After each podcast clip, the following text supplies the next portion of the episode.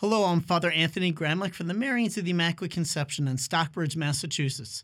Welcome to Mercy Moments Bible Study, a weekly practical guide on the Divine Mercy Catholic Bible. We are so happy to have you joining us here, where we take the lessons from the Bible and apply it to our daily lives. For this week's passage, please welcome Marian helper Regina, reading from the book of Genesis, chapter 6, verses 11 through 14.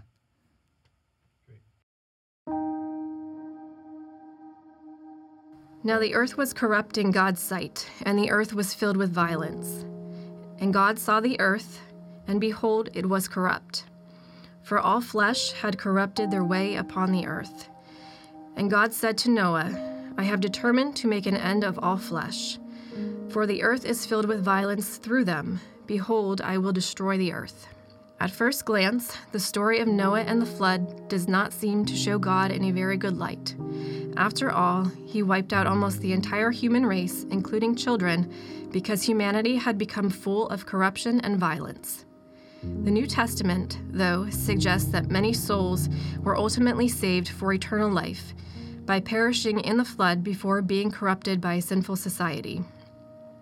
Ultimately, the flood is not primarily a punishment story, but one about second chances. Rather than wiping out sinful humanity altogether, God rescues a faithful remnant of eight persons, Noah and his family, from the deluge of wickedness all around them. These survivors became a foundation of a fresh start for the world. Although our world may be a dark place at times, God can turn things around through the faithfulness of merely a few people, just as He fed multitudes in the wilderness with just five loaves and two fish. With God's mercy, there is always reason for hope.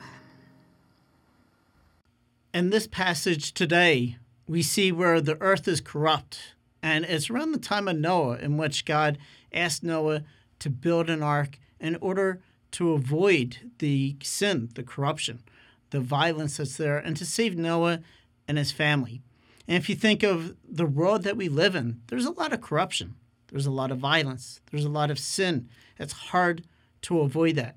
So think of in your life what what's the safe places in your life? What are what are the kind of the the refuges that you could go into, the arks that you could go into? Maybe it's your room, maybe it's the church, maybe it's before the blessed sacrament, maybe it's outside in nature. That might be your ark or refuge. So think in your life, make room for your life to have those safe places, to have those safe places that you can go to, you can pray to God you can feel confident. It might even be a place maybe with soft, gentle music where you can calm down. Certainly, probably isn't the news that won't make you calm down, but find those different places in your life, kind of like an ark that you can go into where you can be safe from the corruption, you know, the violence of the world, all that's happening, and where you can be protected with God's mercy.